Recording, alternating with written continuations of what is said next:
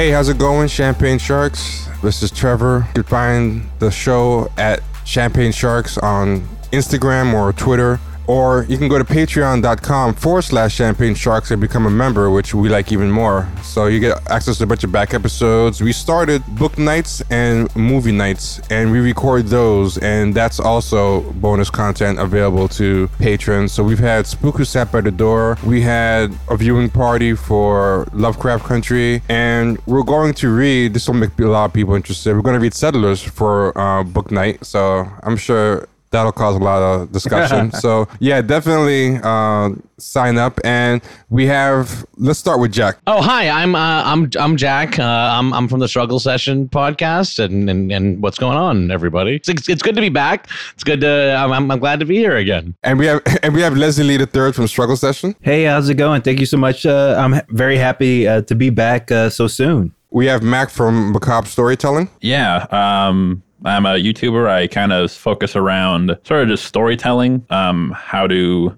you know make people better storytellers. I kind of got my start doing a Game of Thrones rewrite series after uh, that last season happened, which was pretty traumatizing for me. So we kind of needed that as sort of a catharsis. Yeah, I feel like Game of Thrones, uh, the first of the whole show, but particularly the last couple of seasons, I think overlaps a lot with what we're talking about today, um, which is the Watchmen TV series. In that you have these kind of people who are kind of not really qualified or intellectually curious enough to be given the adaptations that they're given, but somehow they get these things and they pull the wool over a lot of people's eyes for a pretty long time, you know, and I feel like um, I feel like Game of Thrones is an example where they almost got away with it. If we yeah. for that pesky, for that pesky eighth season, it was, it was a Scooby Doo like the, the eighth season just got them. Yeah, well, really. They, they, the, those guys like they had so much to work from. Like they, they were gone. They were on easy mode for those first seasons because they had like 800 page books to work from. And then it's it's so funny. Like uh, it's such it's so clear that as soon as it caught up to them, they were like, oh, we're not good writers writers. like it, that show is so funny for for the like night and day quality shift from when they had source material to when they didn't. But even, interesting. So even so, it's it's amazing that Uh, to kind of go to your point, they got as far as they did because they, yeah. they ran out of material around maybe like season five or six, and season seven. I mean, it was rough, but they kind of got through it. And That's true. Eight, I was just, harder oh on oh season God. seven than a lot of people, but eight is like just a, atrocious. But I, I even in season seven was like, these guys don't know what the fuck is going on. Like, I think even that early, even that early story when they like went back to Craster's Keep, I was like, I don't know about these these two. I don't know about Benioff and Weiss yeah, I, I, feel the sign. I feel the signs were always there, but they were working from the same uh, cheat code that Abrams and Lindelof worked from, which is the right. mystery boxes thing. Um, mystery boxes can keep you going for a long time until it's time to start wrapping up and giving answers, and that's when um, everything really kind of gets given away. So I think um, no matter when they ended it, whatever season they ended, like for example, if season eight wasn't the last season, they could have just kept substituting new mysteries for the old ones that they were um, unsatisfactorily uh, wrapping up, or just keep answering questions with questions, you know. But yeah. I think season seven was as bad as season eight. It was just hidden by the fact that there was no pressure to give a definitive answer to anything. Yeah, Game of Thrones is a really weird one though because like a lot of these mystery box shows just want to like stretch it out forever and like keep doing that thing. Game of Thrones is a really weird one where they like tried to wrap it up like extra fast. Like these guys, like I, I you know, I don't know, I, I don't know what you think, Mac. I mean, you, you, it seems like you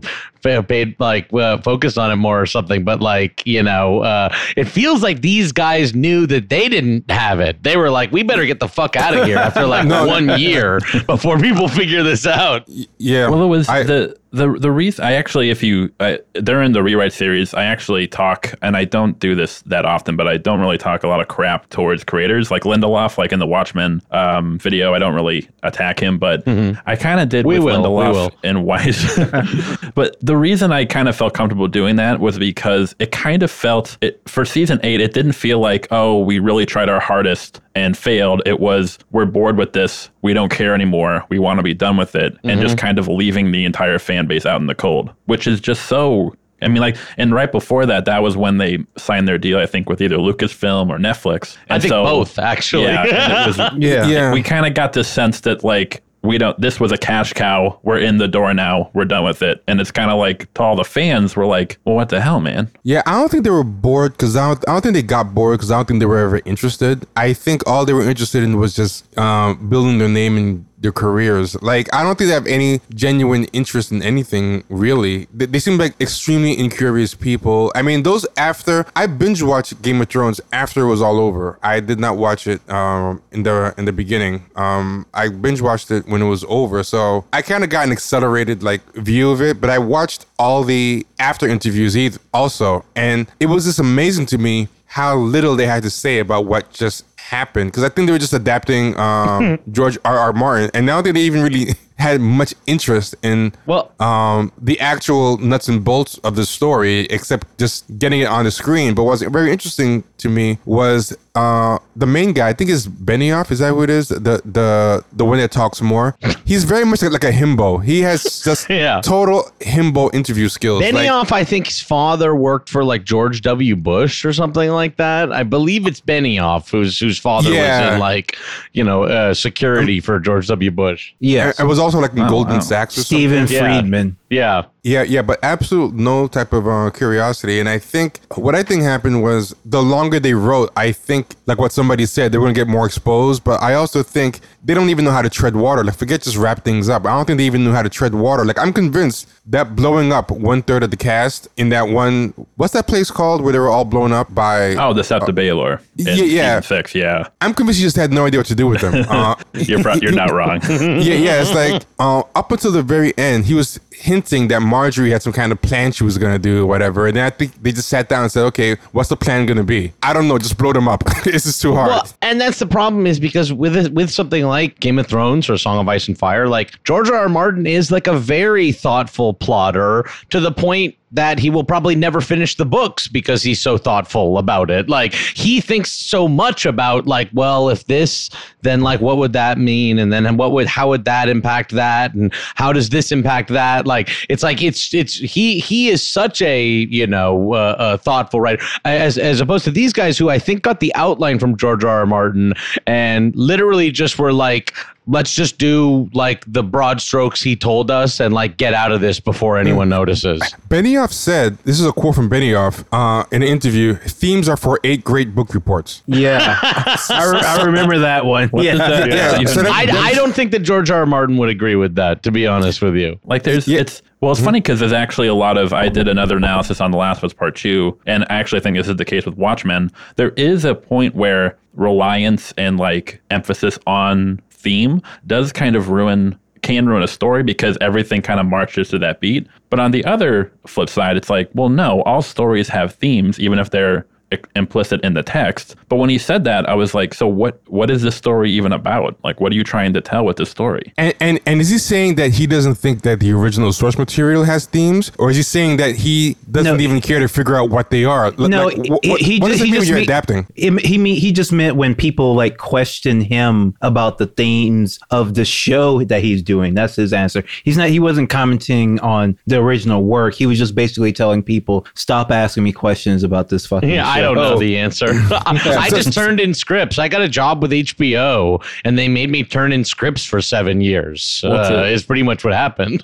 to go back to um to Jack's point about one of the big things, and this is actually this is actually before they even ran out of material. Um, it was the end of season four and into season five where they removed several elements. One of them was a particular character who hadn't been introduced yet. Um, and these seemed, and this kind of goes towards their flippancy with the source material. These things on paper seem like they were very innocuous and like, oh, we can get rid of them. But they actually, and to Jack's point about like how like insane George R. R. Martin is about details, these things are actually going to play much larger roles later down the road. And so the problem that Benioff and Weiss had was they took these elements out, and then three seasons later they mm-hmm. realized, oh crap, we needed those guys, and it's too late to turn back on. yeah, like they removed some pretty serious shit actually, Legit, and then like- and and like you know, and it's and it's the kind of stuff when you're doing the first three seasons and they're like, we're trying to keep it more grounded. It's like, well, then when you get to the big high fantasy ending and you don't, and all you have is like two dragons. You know what I mean? And But, but and one thing that I think is very interesting about talking about Game of Thrones is that I think Lindelof is a guy who's cut from a very similar cloth from those guys, but he's managed to learn his limitations and know how to game the system. And that's one reason why I think he doesn't want to do season two. I don't think he has any type of high principles against it. I don't think he literally knows what to do. I, I think he, he's Benioff and Weiss if they were smart and just stopped like two or three seasons in. And you know, then everyone would have said, Oh, Game show of got Thrones worse. was a great show. And Yeah, exactly. until Benioff and Weiss left. yeah, exactly. Benioff and Weiss. If Benioff and Weiss stayed, They it would would've been stayed so brilliant. smart to leave. That's true. You're right. They should have left as soon as they ran out of source material. Yeah. Yeah, and they- and they have and they'd else still have their Star Wars at this point. They would still have their Star Wars at this point. And the poor sap who got saddled with cleaning up their mess would have uh, gotten all all the blame. And I think that's what Lindelof um, Um, is. He learned from Lost. He's like, look, I'm not good if you let me going too long. You know, he only spin plates for so long before people get tired of you. So I want to get in, spin the plates, and before people get bored, I was gonna walk out the door and collect my flowers. What's what's so funny about that too is like actually the one show of Lindelof that I actually love is The Leftovers. It got I think it got canceled after the third season, which was a godsend because I was mm-hmm. so afraid that if he got another two, one or two or three seasons, he would destroy the lore and the point of the because The Leftovers is all about you know their ans- their questions we'll never get answers to, and I was afraid that he would eventually give those answers and they would suck and it would just ruin the show. But Yeah. luckily, it kind of got cut off at the knees, which was the best thing for it. Yeah, he kind of had to rush it all into like a, a monologue at the end, and it and it still kind of has ambiguity, Yeah. and that makes it work so much better than Lost trying to like create lore about like two men that lived on an island forever and oh shit. Like, The funniest thing about the funniest thing about it. Lost is it had so many seasons, and then when it came time to wrap it up, they just basically started over, and you really didn't need the first. yeah, I six know. seasons. Really, I I'm mean, like, so what the fuck did I watch all this stupid shit for? Like, Yeah, really? yeah. That that story of the two men and their war w- w- was basically a whole different series. That was Yeah. nice. In if you watch that in a vacuum and just ignore the rest of the stuff, let me see a story about these two men and an island. it's actually not a bad story. But when we start remembering, okay, what was the point of Walt? What was the point of uh, any of that shit? The numbers, Oh, yeah, any Walt. of it, you know? yeah. I Forgot about him. Yeah, I feel yeah. people like watch that episode and were like, "Is this so? Is this why the polar bears were there?" Or like, what the hell? Like, I don't even think they knew what what they were doing from not even season to season, but episode to episode. Sometimes. I mean, one th- one thing I'll say to give some um, context to why I want to do this show now was uh, Leslie uh, kept telling me to try the show, and I was at the start of a new philosophy. Uh, I was saying this before we started recording, where I was like, every hacky thing that comes out. I don't have to hate watch it for content. You know, uh, if we all ignore this stuff, it's gonna go away. And I'm just not going to give this any life, give this any attention, and I'm just gonna let it go away. I was treating it. Um, Jack gave the example of Tiger King, and I was kind of treating it as something like that. Like, I like everyone's gonna buzz over this, and then it'll be hacky, and then everyone's gonna forget about it. Because, because look at uh, Game of Thrones. People act like it didn't exist. People act like yeah. you know it didn't a, even. it's a collective trauma we want to forget about as a society. We just don't Yeah. ever want to talk about it again. Exactly. So then when I heard different elements about it, right, from uh, reading like Jack and Leslie's tweets and stuff and talking about the Hooded Justice retcon and different things, I was like, oh, I'm making such a good choice not watching this thing. and then the Emmys came out and it got, what was it, 11? Yeah. tons, Yeah. tons of Emmys. So many. It, Yeah. it got 11 nominations and it won a decent amount of them, right? Yeah, I think it was it was best actress, best supporting actor, best writing, directing, and series. I think. yeah. I think the worst one was we'll get into it, but the worst one was best supporting actor to uh, I think is Ya uh, Yahya I think is, is his name um, who played um, Doctor Manhattan, and he's actually a good actor, but he's absolutely awful in this show. Absolutely atrocious. He should not have that Emmy. He should have gotten an award for Aquaman, not this. He is terrible.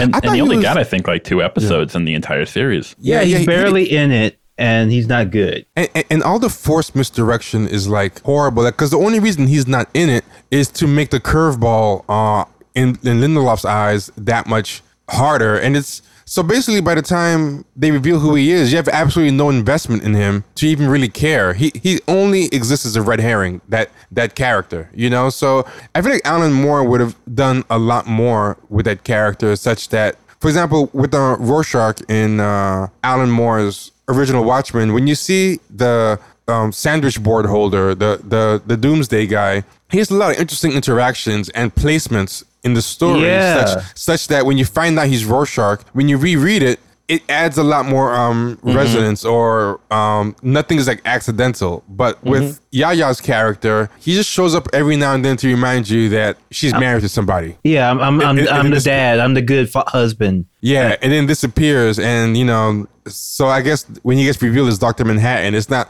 totally left field, but everything, every question this thing answers is just a stupid mystery box that it introduced itself. Yeah, you know, as opposed to Who, where answering is any- Doctor Where is Doctor Manhattan? There where he is is. Ozymandias? There he is. Uh, will there Chilling- be any chilling in the the consequences. Yeah. from from the uh, from the you know the, the giant squid attack? Like all this mystery box shit that he made up questions he wanted to ask about wa- somebody uh, Watchmen, but only like his very superficial understanding of the work as just like any other comic book. Like he views Watchmen, I feel very similarly to how he would view like the Justice League or X Men comics he read at the same time. Like there was no d- real mature mature and that uh, reading on his part uh, of the work he just sees them as like you know action and, and, and I would add too that um, not only does he mostly answer questions that he introduced himself, not even questions from the original Watchmen, just just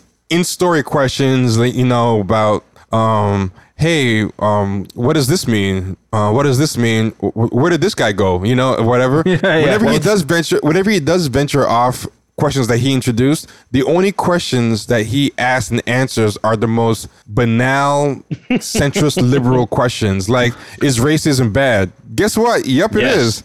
Well, to, Uh, to is go back to racism your, a oh, big sorry, part to go of- back to your, Yep. Hmm? oh, sorry, uh, to go back to your point about you know the, and that's you you hit the nail on the head with the whole mystery box. The flaw in it is the fact that once you find out the twist of like say, um, like who Doctor Manhattan is, it's with like certain films like Fight Club or Sixth Sense, these movies that are known for these twists. When you rewatch them, it's very rewarding because you see all the stuff you didn't see before. Whereas with like say the Doctor Manhattan twist in Watchmen, rewatching it doesn't it doesn't give you anything. It, it was just all a trick the entire time. There's I'll nothing to find. I'll add something about the twist in in uh, Sixth Sense and and those other things. Like in Fight Club, when the twist happens, the twist does more than just rearrange the pieces of the puzzle. The twist adds a whole different uh, statement about alienation from self and how consumerism and uh, self hatred can cause that type of um, alienation. What happens when you try to suppress um,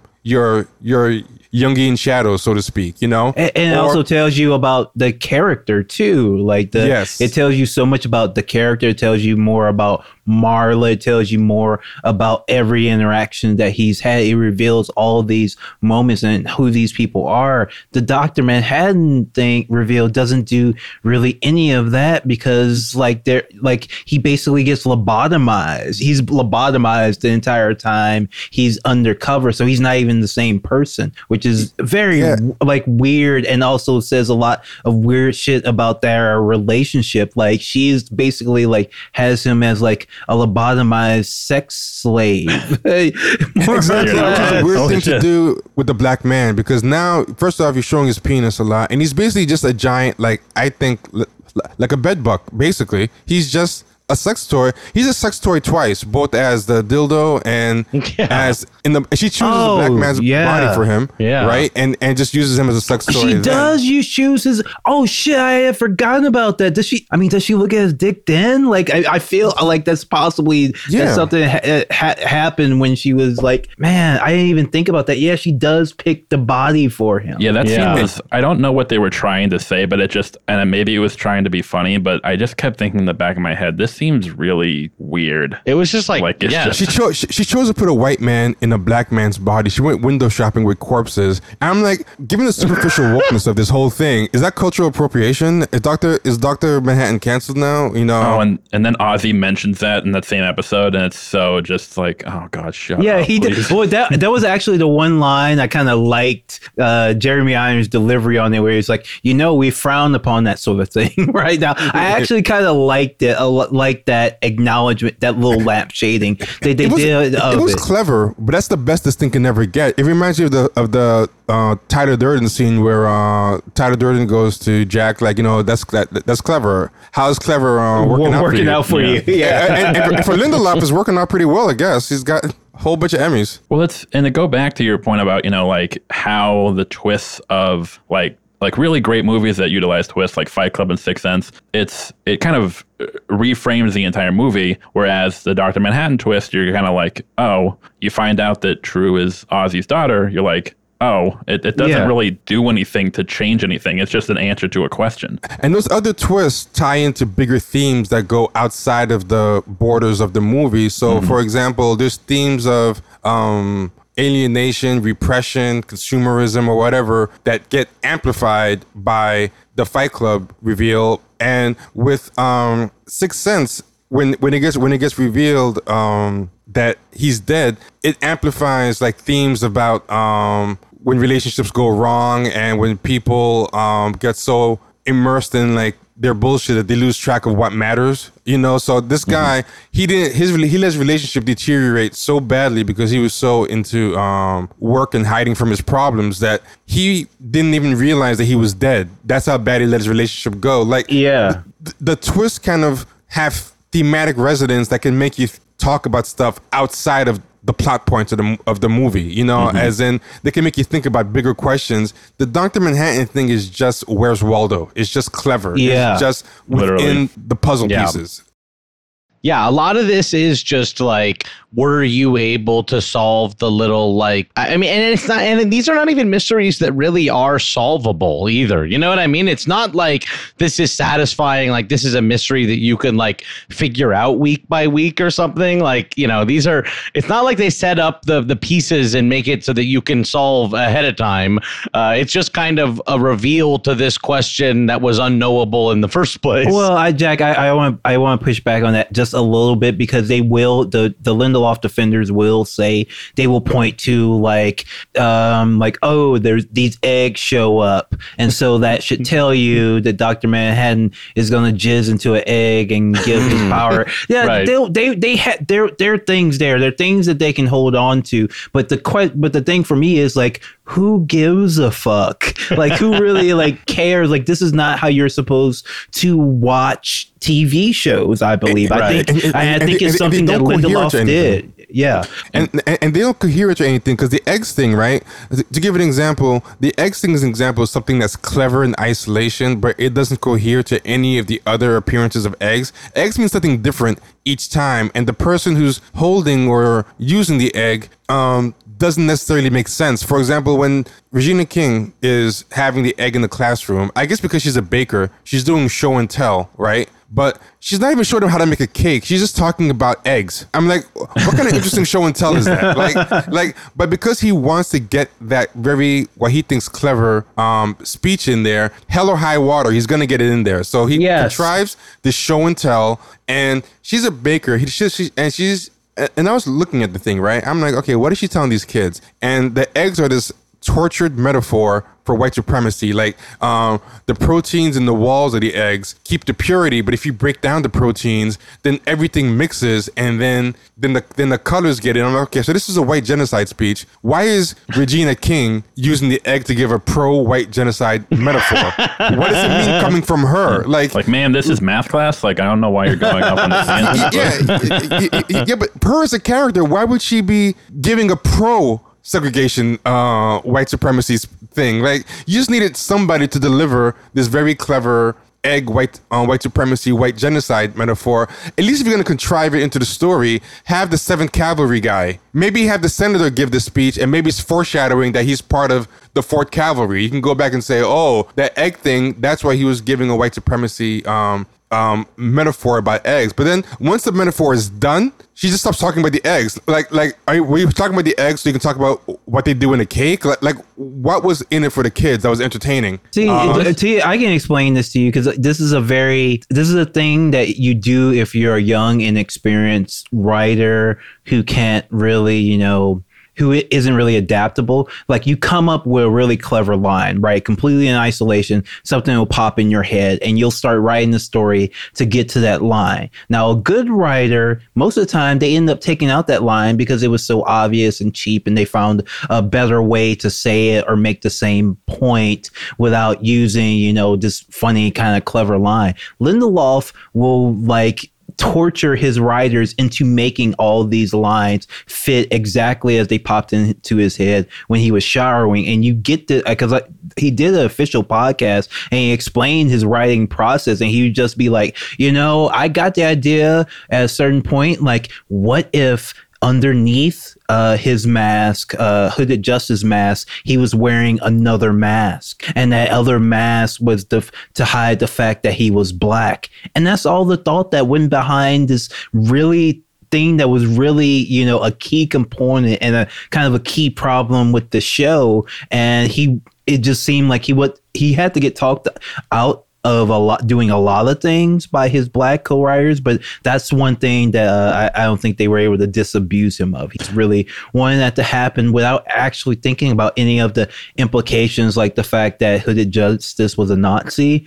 Um, but he just got the idea that what if he was black and that's that's it that's what the show was about And then there's that whole aspect of how much they actually had to retcon in order to make it work. There's a there's a, a comment in the original graphic novel where, like Leslie said, there's Hollis Mason mentions. I heard him one time um, mention like praise the Third Reich. Yeah. And so obviously you're like, oh, okay, so he's obviously like you know like fascist leaning. But then in the the HBO website they set up for the show, there's a line where they basically sh- like they basically like throw shade at Hollis saying, ah, yeah, he was an old guy. He doesn't know what he's talking about. They're, they they they like literally they do it to Oh, make it work because they can't they can't retcon it. It's so ridiculous. Yeah, Um, very uh, uh, weird. Very yeah, weird. I'm- I'm and gonna- and, it- sorry, what- go uh, and the, the other way they kind of tried to retcon it too was the flyer from Germany from World War One, not World War Two, World War One, uh, and it's a real flyer that they dropped on black soldiers saying, "Hey, why the fuck are you over here fighting this war for these crackers who treat you like shit back home?" Fair point. Um,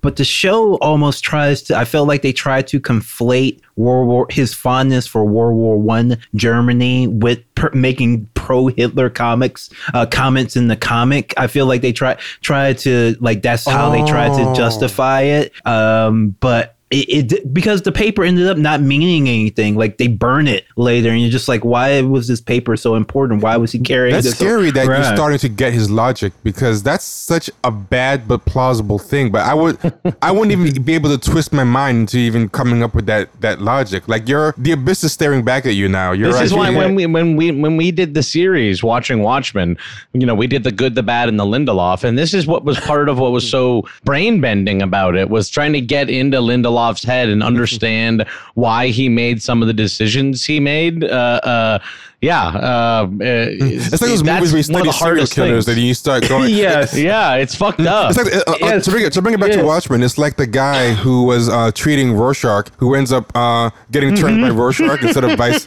vice Yes. versa. I, I, As Yeah. I feel trying to understand Lindelof, I feel like my brain is getting broken. By And you have to like start don't it, thinking in weird, fake narrative ways. Yeah. Did you know that his son becomes uh, the new Rorschach in the DC comics? Oh my god, I love telling people who like are like so many people when it first came out were like Rorschach is of course he's a symbol of like white supremacy, of course, and then it's like you know he's a black in the the sequel series, right? Do, do you have a comment on that or no? You're gonna say anything? The the um to go back to the to the eggs thing, right? I did this thing where I read this the um miniseries again after watching Lindelof's thing, mainly as a, as a palate cleanser, and I'm kind of glad I did because some of the few things I was giving the show credit for when I uh, reread the the the miniseries. I realized, okay, you were just doing karaoke. Like, like for example, I forgot that that whole a Doctor Manhattan time is flat for me thing is basically issue 4 Mm-hmm. and um, a later yeah. issue of, of the series. They were just doing it over again. There was no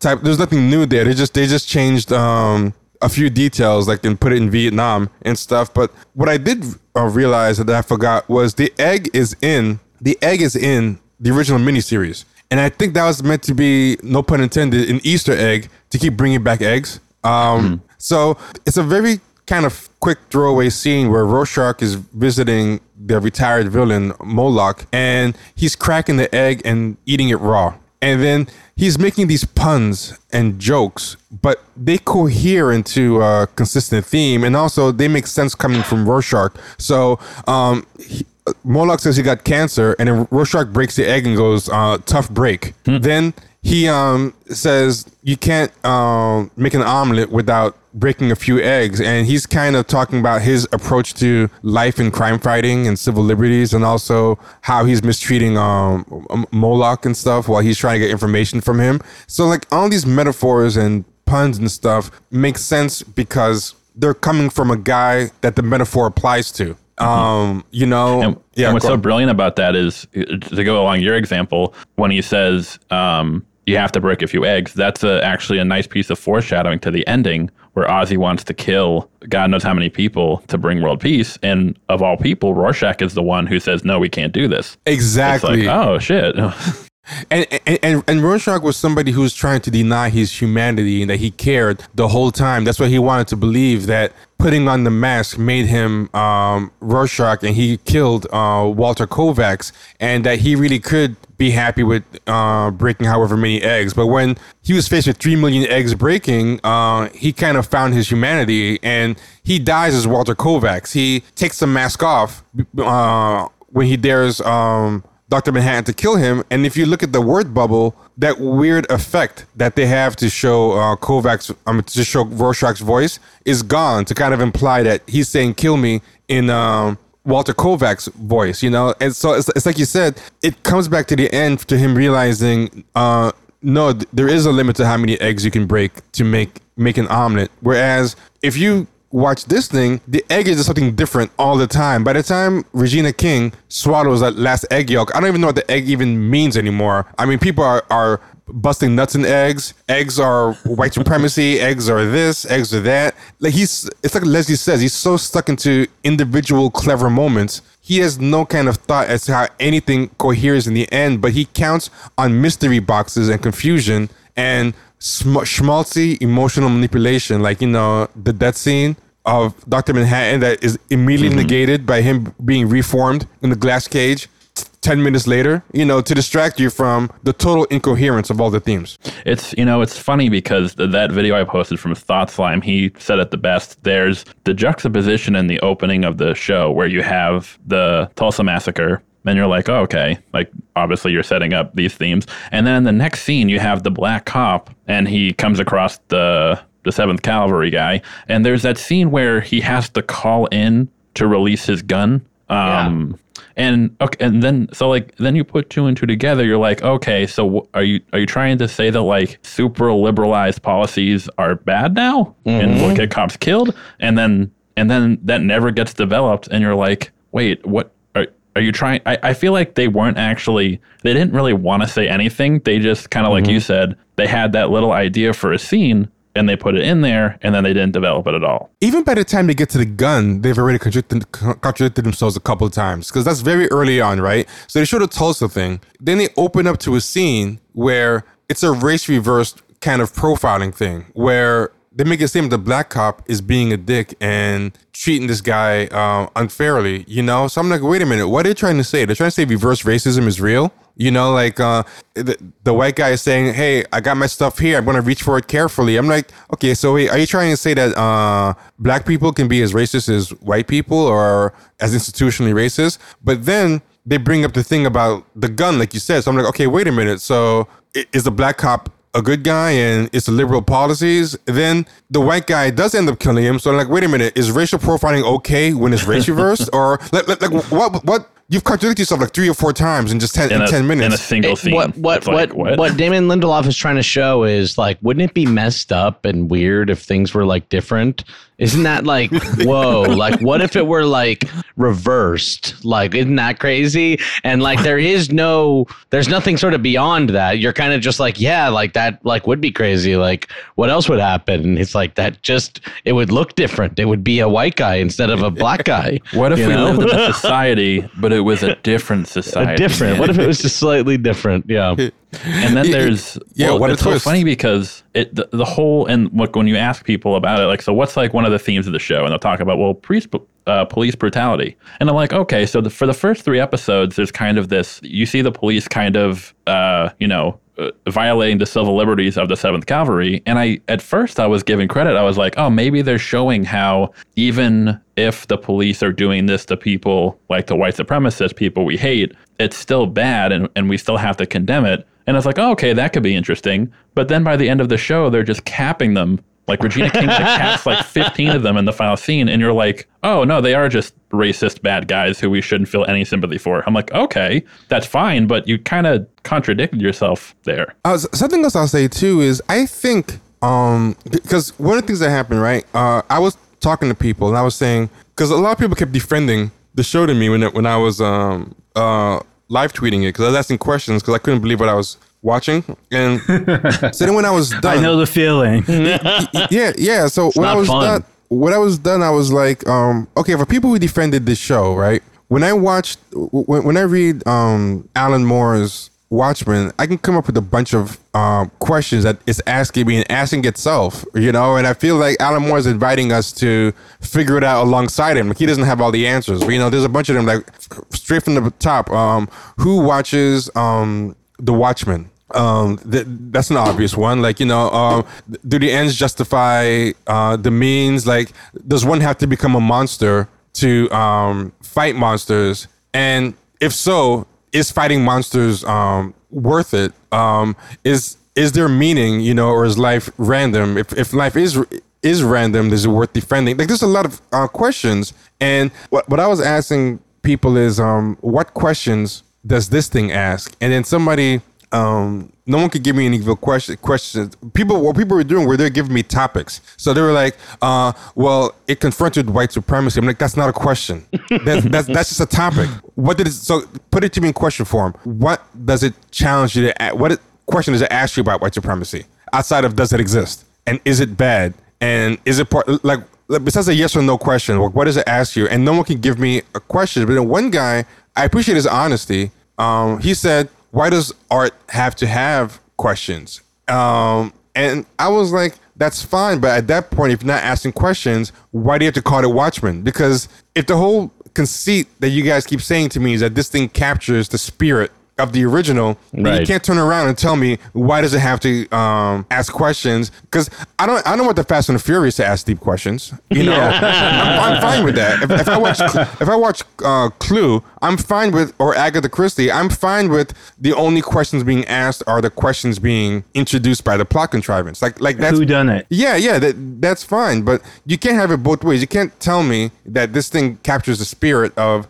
uh, Watchmen is great, but then also ask me why it has to have one of the central conceits, Watchmen, which is intense intellectual curiosity about existential issues. Well, there's a there's a big difference, I think, in a lot of people, and I think people, and I not to sound condescending, but there's a certain um, there's a line between something like Watchmen that brings like the the original comic that has a lot of juxtaposition and contradiction, but it feels very purposeful to show sort of like a lot of the gray areas of life. Whereas something with the Watchmen series, there's a difference between being purposefully uh, sort of like juxtapositioning things, and then there is a difference between just being obtuse. And that's how the series felt. It seemed like they were contradicting themselves a lot and throwing things out there that stick to the wall, but they didn't actually. It, it didn't feel like the writer was doing this purposefully. It just kind of felt like they were just they, they were throwing things at the wall hoping they would stick and having everyone else defend them for it. Yeah, I think the best example of this is probably the cops and white supremacy, especially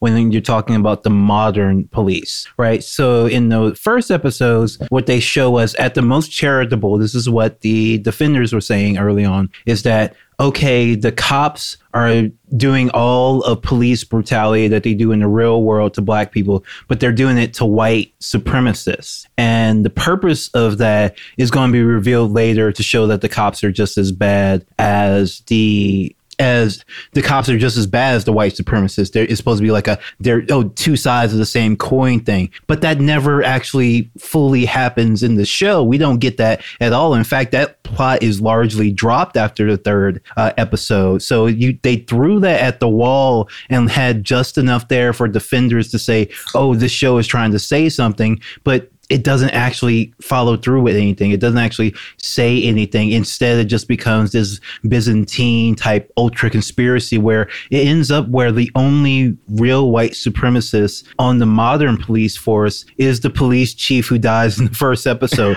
Everyone else, Who, by the way, it- they also portray as being a good man, despite yeah, very good supremacy. guy who treats a black detective like like like family, like his daughter. Now they do explain later that he was doing that to get close to her because her husband was Doctor Manhattan and Oh, they knew okay. it or something like like it didn't. But it didn't make sense. Like if you know her husband is Doctor Manhattan, why you have to pretend to be her friend? Like just like go to her house, you know, wherever you feel like it. And and this is why I think the show is so popular with sort of like the more like classical white liberal type in the sense that when we talk about police brutality and you know racism in the justice system, we're talking about we're not really talking about just like demonizing individuals like you know the few bad apples. It's it's a much larger structural issue. Whereas the watchmen tv show says no actually it's just these couple of like super evil hypno nazi bad guys Yeah, and few all the other apples. cops are actually like it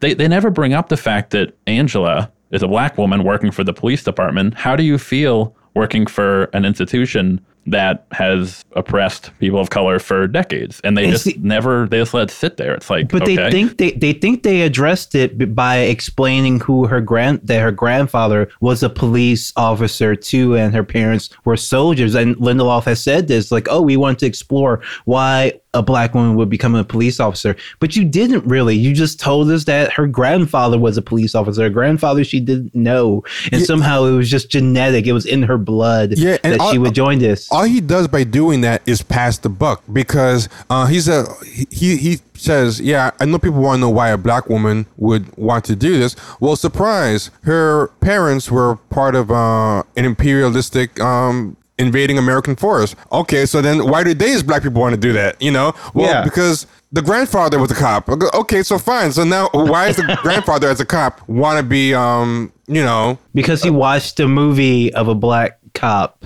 of uh, Ba- uh Bass what's Reeves. his name? Bass Reeves and that's why he wanted to be a, a officer. Even though he was watching it while police officers were burning down Tulsa and killing his family. And, and that was still the lesson he took away. Oh that movie was pretty good though. It would be like I guess it is similar to Batman where fucking he wa- he watches Zorro then comes out his parents get shot to death in front of him, and then he's like, "Man, that yeah, that sucked, but Zorro's movie was still cool. Pretty That fucking cool." kid, man. Like, use one of those. yeah, yeah. The- part part of the reason why that Tulsa thing is so insulting is that he combines the Batman and Superman origin. Yes, Superman both. Yeah, yeah, yeah. So, so uh, his parents are killed by white racists uh, after he finishes watching a movie. So he has a vendetta against white racists, which is Batman. But he's also um, uh, Superman, and it's like the, the last son of Tulsa. The yeah, last. last last son of Tulsa. I'm like, okay, this is the respectful treatment of um of Tulsa they, that you're telling me I'm People supposed said to be. it's so respectful. He thought he was doing Krypton. He said it. Oh, that's that's you know I heard about this you know Tulsa massacre in the while I was working on the show and it's- and while I was reading Ta-Nehisi Coates and I was like, wow, that sounds like Krypton. Like that is that. I'm sorry. So that's like- insulting. and, and like even then, I only like I'm not even mad at Lindelof for being that dumb. I'm mad at people for giving him a bunch of money to make his dumb shows, and I'm mad at people people for defending him, but he doesn't ever. He's never try, pretend. I think now, once since the Emmys happened, he's trying to pretend to be smarter than he was. But when the show was actually going on and when he was asked about this stuff, he straight up say, "Oh, I don't believe all police officers are bad. No, that would be ridiculous to say." He yeah, you know, so much. Yeah, he he's he's completely changed how he's talked about and approaching the show. He used to say all the time, like, "Oh yeah, I would always you, you know I didn't know what I was talking about. This wasn't my story to tell, really." And he was very uh, upfront about this. and that's basically being a rich a rich white centrist liberal. Like like it permeates every the same way being an anarchist permeates every. Uh, thing that Alan Moore does, him being a rich white centrist liberal, it permeates everything, including talking out of both sides of his ass at any given moment. Can we also just go back and just the, to mention about like we were talking about how Will becomes a cop for weird reasons? So Angela sees her parents get blown up. She she like fingers the guy who did it, and then the cops take him around the corner and they execute him without a trial. And then the next scene, she's like, "Yeah, I want to be a cop when I get older." yeah, like, that's a perfect example of asking no questions because they could have had that happen, but posed it as a question like is this right or wrong? But it presents everything kind of uncritically you know? So, yeah and, and, or you can even say all right well then maybe angela is kind of a fucked up person a fucked up character. Obviously she is if you look at what she does objectively speaking but by the end and the way they talk about the show now they're talking about like this is a show about god coming down from heaven and giving a black woman the love she deserves. And like then how you uh, just how you you know the first episodes where she's you know beating someone half to death, where she you know is fingering the guy and becomes a cop after she sees him executed. Like they don't explore her actual character at all. Instead, they just jump to oh you're a little bit you know you're a little bit upset and traumatized because your grandfather was traumatized. The grandfather you never met was traumatized, and that's it. And Lindelof is, is very obsessed with like genetic trauma it's like in everything he does, and father is is a big deal to him, and he acknowledges uh, this fact. But they like it, at the end of the day, and they they do the same thing with um, the villain Ozymandias ends up being you know father to a child uh, uh, in this series. Like it, he's very obsessed with this angle, and I just like it doesn't interest me at all, and it ends up not saying anything. Like you said, T, it just pushes the question back further. Like, all right, you're fu- you're fucked up because your grandparents. Were your grandparents fucked up? And and like it just pushes. It never really answers any questions that are interesting, even within the universe about the character. Angela could have been a much more interesting character if they actually explored her dark aspects instead of like just showing them and then like glossing over them and then rushing to a finish where she basically is no different than any other cop character and there's nothing really particular about her. And to, go to your point about the um his sort of obsession with like sort of like genetics and familial connections, there was I actually almost put this in the video, but I took it out. There's the one scene where True, after years, goes back to Ozzy and he says like you stole your genius. And I'm like, okay, hang on. Lindelof, are you trying to say that like IQ is hereditary? Yes. Like, are we really going to open this box right now? Yes. I'm like, yeah, because a lot of people think that, and a lot of them are not on your side of this issue, man. You gotta be and, careful. and it tends to not, yeah, it tends to not lead to good places if you want to be anti-white supremacy. It was a weird thing to add in a show that was completely about dismantling white supremacy. I'll compound something even weirder onto that, right? Um, along the same lines, just take it to the next level. One of the one of the really weird things that a lot of white supremacists believe, and there's this um, Reddit dedicated to half Asian, half white people, right? Called called R Happas, which is a little over the top, but there's some they have an interesting list on that Reddit of all the white supremacists who believe in race science who have Asian um, wives. Uh, and one of the things that that they kept saying is that you know a lot of our dads are some of the actual people on the site were claiming that a lot of their dads were racist and they were had these like weird ideas about um, race. And because of that reason they understand why a lot of these white supremacists like Charles Murray and all these other like uh, Richard Spencer has had a lot of um, Asian Asian girlfriends and stuff. And and part of the rationale they're saying for that is they think white women are kind of poisoned by feminism and being too um, corrupted by liberal decadence, decadence and progressivism, but Asian women um, are kind of subservient know their place or whatever. But on top of that, Asians have better IQ genes than even white people. But the problem is they suffer from a kind of rote memorization, rigid type of intelligence. But white men, Oh, of ha- course. white men have like the Goldilocks of intelligence, where th- where they're smarter than um, just about everybody, but they're not so smart that they um, kind of fall off a nerd cliff or whatever. Like like this is a very complicated white supremacist racist. Yeah, um, they just have an answer for everything. Yeah, like, they- have an all right, if you're the sup- superior race, why are Asians smarter, quote, quote unquote? Well, obviously, that just proves how smart whites are yeah, yeah, exactly. They claim Asians because are we're more too- creative. They claim Asians are too smart, so they almost venture into autism. They, they really say this. Like, they, they claim most Asians are like are almost like autistic. They don't have, they can't do dynamic things with their intelligence the way um, Um, white people can. But one of the tropes that these people have, which is why they say so many of these white supremacist race science guys like Charles Murray and all these other, they had a really long list of prominent race science guys, white nationalists who's get with white women is if you combine an Asian and a white, you will get this super genius breed of child that will take over uh, the world. Like, like they, they really believe this. And We're taking it to the next level now. yeah, exactly. the next it- step in evolution. it's almost like Dragon Ball Z, where if you combine a human and a Saiyan, you'll get something that's more than some of its parts. And then, and I'm looking at this thing, and I'm like, okay, so there's an Asian housemaid, right? So okay, she's subservient. She's uh, she's the help who steals the white German blonde Aryan sperm and it inseminates it. So it adds to this idea that A- Asian women worship um the white Aryan god. You know that that that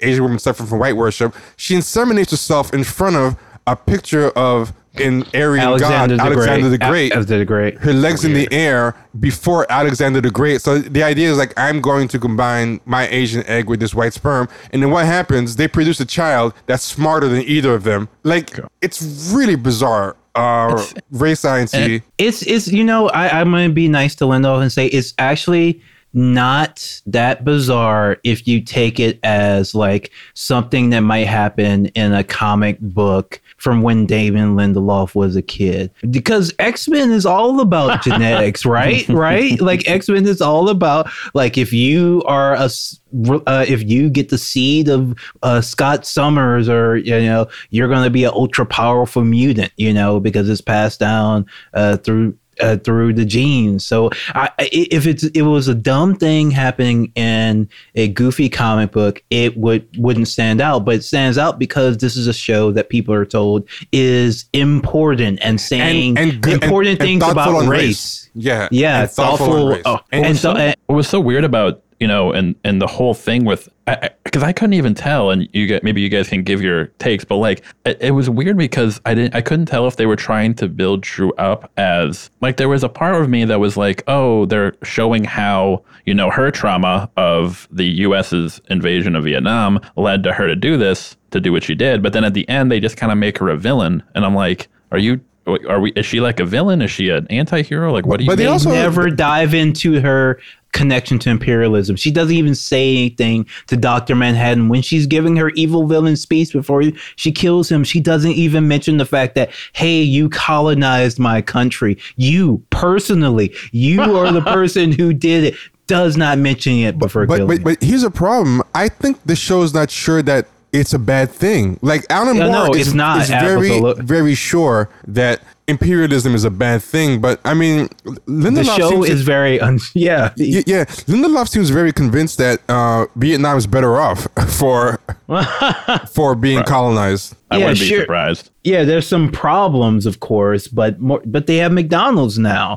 You know, like he does, he doesn't really think of it as a problem. Yeah, it's diverse now. Like really, you know, the Viet Cong was not very you know diverse, and I think you know that's probably you know why we shouldn't have supported them. Like he's trying to like cancel like the communists of Vietnam for like I don't know not having enough black women in the ranks. The U.S. military has black women.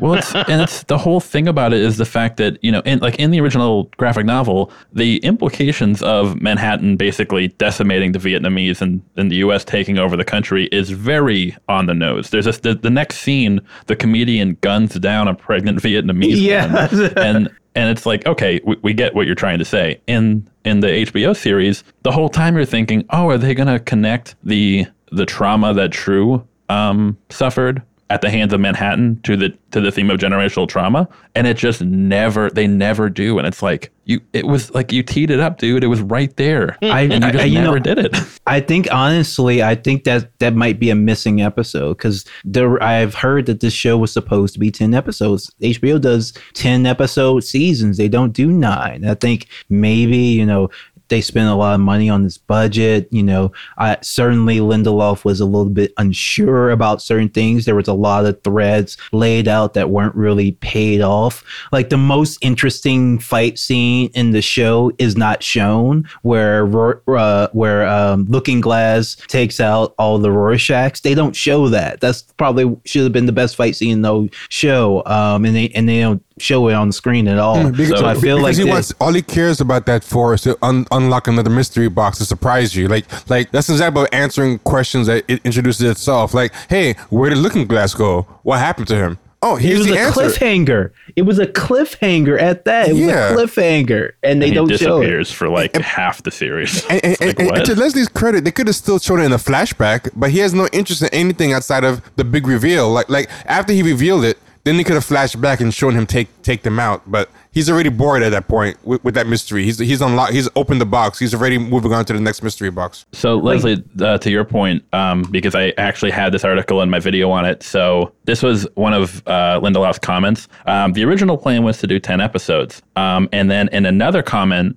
or in I think a separate interview, he said, "If there are any regrets, it's that we didn't get to dimensionalize Lady True as much as we did in the writers' room." So literally, there, I really, uh, um, I'm completely with you. It seems like there was going to be an episode where we kind of, like Will, like we kind of flash back Yeah. where we kind of flash back and find out her story. But no, she's just a psycho villain, and let's kill her. Yeah.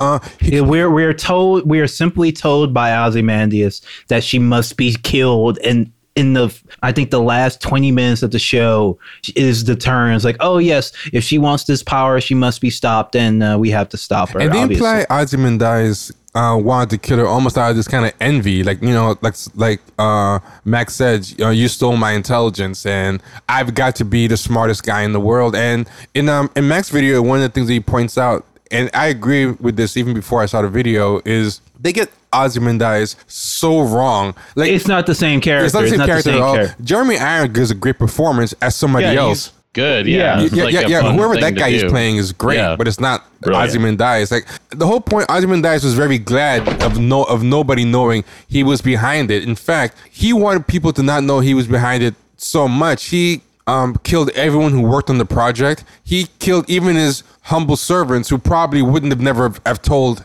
anyway. Yeah. just to be that sure no one would ever find out. You mean to tell and, me? and then and the important thing about that is when he killed them, he was very sad and disappointed about having to do that, but he wanted to do it. The show m- makes this mistake and thinks that th- just like, oh, what Ozzy, what does Ozymandias do? He kills his servants, and so he kills his servants thousands of times during this show. With cruelly for no particular reason for the most part. And that's not who the character was at all. He was very yes he killed millions of people but at least he did kind of feel bad about it and felt like it was the only thing he had to do. He didn't take joy in it. He wasn't a sadist of any sort. And he was doing it for a, gr- what he thought was a greater good, whereas this guy just does it for the challenge. Like you know, uh, yeah challenge yeah. And Can we just talk about the plot hole of the fact that uh, in the original comic, Ozzy he killed all his servants to make sure none of the word got out, and yet the show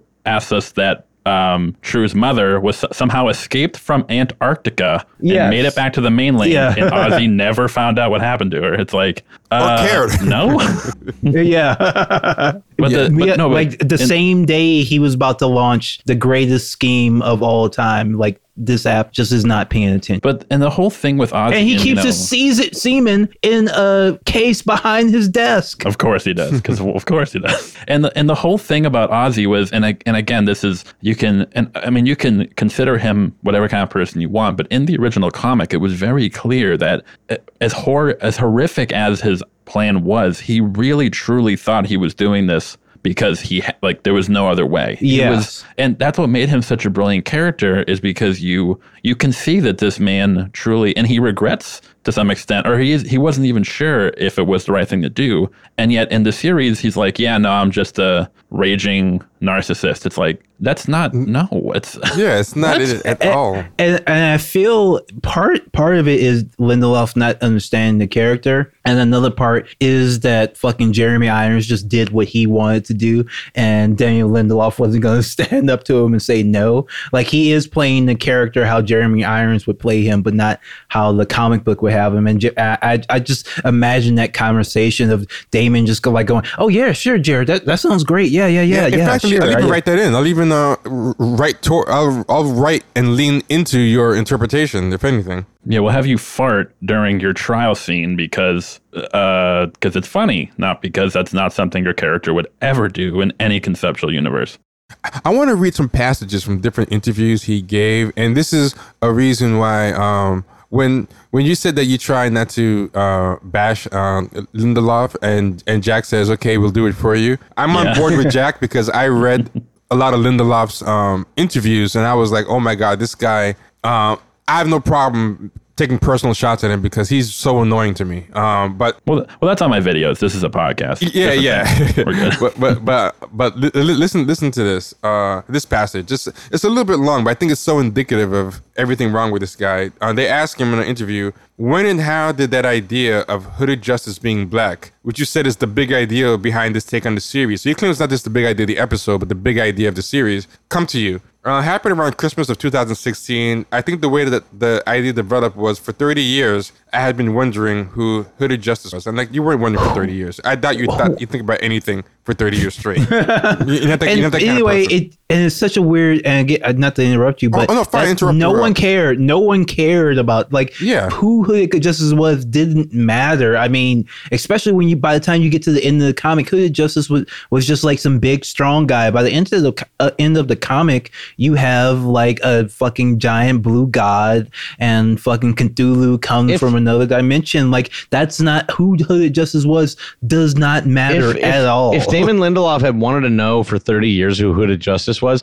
he probably would have reread the part where it said he was like talking good about the Third Reich. You know what I mean? Like he probably would have like m- known about that part. And that's the whole the irony of the, the whole implication that Hooded Justice was Rolf Mueller, who is like a fascist, sadistic, closeted homosexual. The whole point of that was to show that these people, these watchmen who we're supposed to praise, were inspired by someone like this. And that's sort of the that was kind of like the underlying point of the entire comic. Yeah, and there's also that new frontiersman piece that uh, says um, if these people are inspired by KKK, well, is the KKK so wrong? Isn't that the spirit of America? And they're kind of trying to say not only um, are they inspired by this guy, but this guy being a white supremacist is is right in line with the kind of person in American history who is enamored with uh, vigilantism and unaccount- unaccountability, which was what makes it ironic that all the sycophantic fans of this show in, in the critical circles were talking about how the original had a blind spot, their favorite phrase, toward white supremacy. it's like, no, there was not a, a blind spot toward they, they just weren't being didactic and spoon feeding you. Uh, uh, this thing where Wo- like there's a One shit. Guy there's a guy like like like with a flamethrower like you know with people in the streets of america helping the police like wearing like s&m gear and shit i'm like yeah i think that they i think he was maybe thinking a little about white supremacy was- it touches upon the Third Reich. It touches upon American imperialism. Yeah. the KKK. The I, and I actually, it, it kind of with with uh the comedian, he's kind of like a warped version of Captain America in a way, where he's instead Oh, yeah. of being like Yeah. this idealistic America, he's like he's like the, The actual real- vision of America, and like Right. that. How how is that a blind spot in any way, shape, or form? Yeah, there's a when they're they're having one of the meet the their failed meeting, and that like older kind of simpy superhero has like the map of all the pro- and all the problems that they have to deal with. One of those things written on the board is black unrest, and that And these are the nice superheroes. This isn't the comedian. This is fucking Blue Beetle, you Right. know? And like that's what they're there to, you know, clamp down on the Black Panthers, you know. They would have hel- they would have helped in the assassination of Fred Hampton if they could. And Alan Moore doesn't spoon feed you this. This is just a panel in the background You and you can it. make and you make your own connections from it. and, that's and that's an example I would say of a writer doing something which is very blatant in the text, but yet that you have to kind of take and extrapolate across the entire piece. Yes, and, Whereas- put, and put it all together. Yeah, whereas Lindelof will just kind of throw a bunch of random crap out there, and then people will say, "Oh no, this is it means something." And it's like, "Oh, what does it mean?" It's like, "I don't know, but it means well, something." I think it's no coincidence that like Lindelof, you know, the people that were like the big theory crafters about Lost, like in Entertainment Weekly, he ended up hiring as writers. So I'm like, these guys that were like coming up with like, you know, theories and shit, like, yeah, he does read them and maybe he cribs a little from them. Like the same on CW shows how they end up like having characters make out who the teenagers want to see make out or whatever. Yeah, I think Damon Tumblr, yeah. Lindelof does that with like like the big idea of his series sometimes. I Oh, wouldn't oh, oh, oh, oh, so you're saying like like the same way CW people look at Tumblr gifs uh, and figure out who people are shipping and get Yeah. ideas from it. Um, you think that Lindelof actually um, gets ideas from the people theorizing because they actually think through his work. Um, actually, That's makes- what I think. I, I definitely he think in hire them. Lost, yeah. He literally hires. Uh, Yeah, that's what I'm saying. He did end up hiring some of these people. It's like, yeah, you kind of just throw out there like, here's a bunch of shit, and then like people are like, hmm, maybe it means this, and he's like, that sounds good to me. Well, here, here- That looks I good. want to give a I want to give a great example of like just how flawed this is and how this is not the way to talk about TV. This is not the way to write about TV, but like Lindelof encourages this, so I don't really blame I don't blame the writers as much as I do like you know him uh, for this. But uh, there was a woman who wrote art was writing a re- weekly recap of Watchmen, right? And she was exploring all the mysteries and the references, and there was a mention of the band uh, Pale Horse because oh Jesus Christ.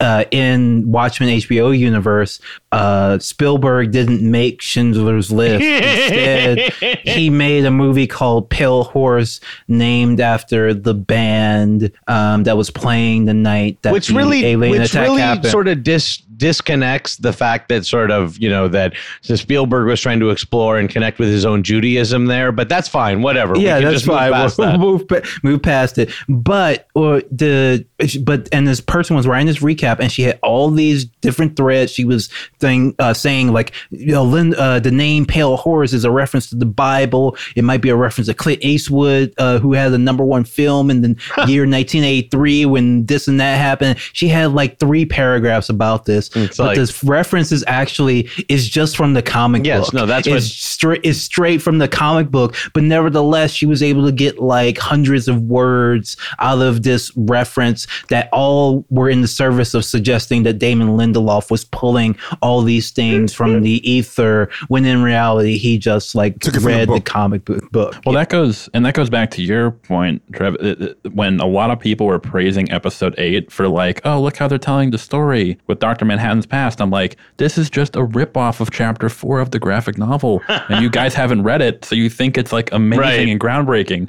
And- like this and- was done in '85. and, and actually tweeted because I haven't read the book in years, uh, in, in many years. I tweeted, okay, here's one good thing. Finally, I can say for people who ask me to say one good thing about the series is okay. This was uh, a, a pretty cool executed concept. And then when I reread this the miniseries um, afterward, I'm like, okay, so scratch that. Back to like back to liking nothing about um, this thing. So so that, yeah yeah exactly. And, Um, and T, before the comics nerds yell at you, uh, technically Watchmen was a maxi series because it was twelve issues. Yes, a you're mini right, you're series is usually six issues. True, true. You're right. Because some, some, someone, because that's what happens. When people want to defend something, they'll look for anything to discredit you. So they're like, yeah, well, you know what? He uh, he does this. He, this maxi dude doesn't series. even know how doesn't he know. issues. He probably only read the first four issues. He doesn't even know how he ends. this then this happened even with like my analysis of it. It's a it's a two hour forty five minute review, and someone will say, "Oh, you were wrong about this little thing. The this character's hat was actually black instead of white or something, and therefore this entire analysis is completely discredited." I'm like, okay, All right, y'all. So that is the end of part one. Go to, again, patreon.com forward slash champagne sharks or click the link in the show notes to get part two. Be good.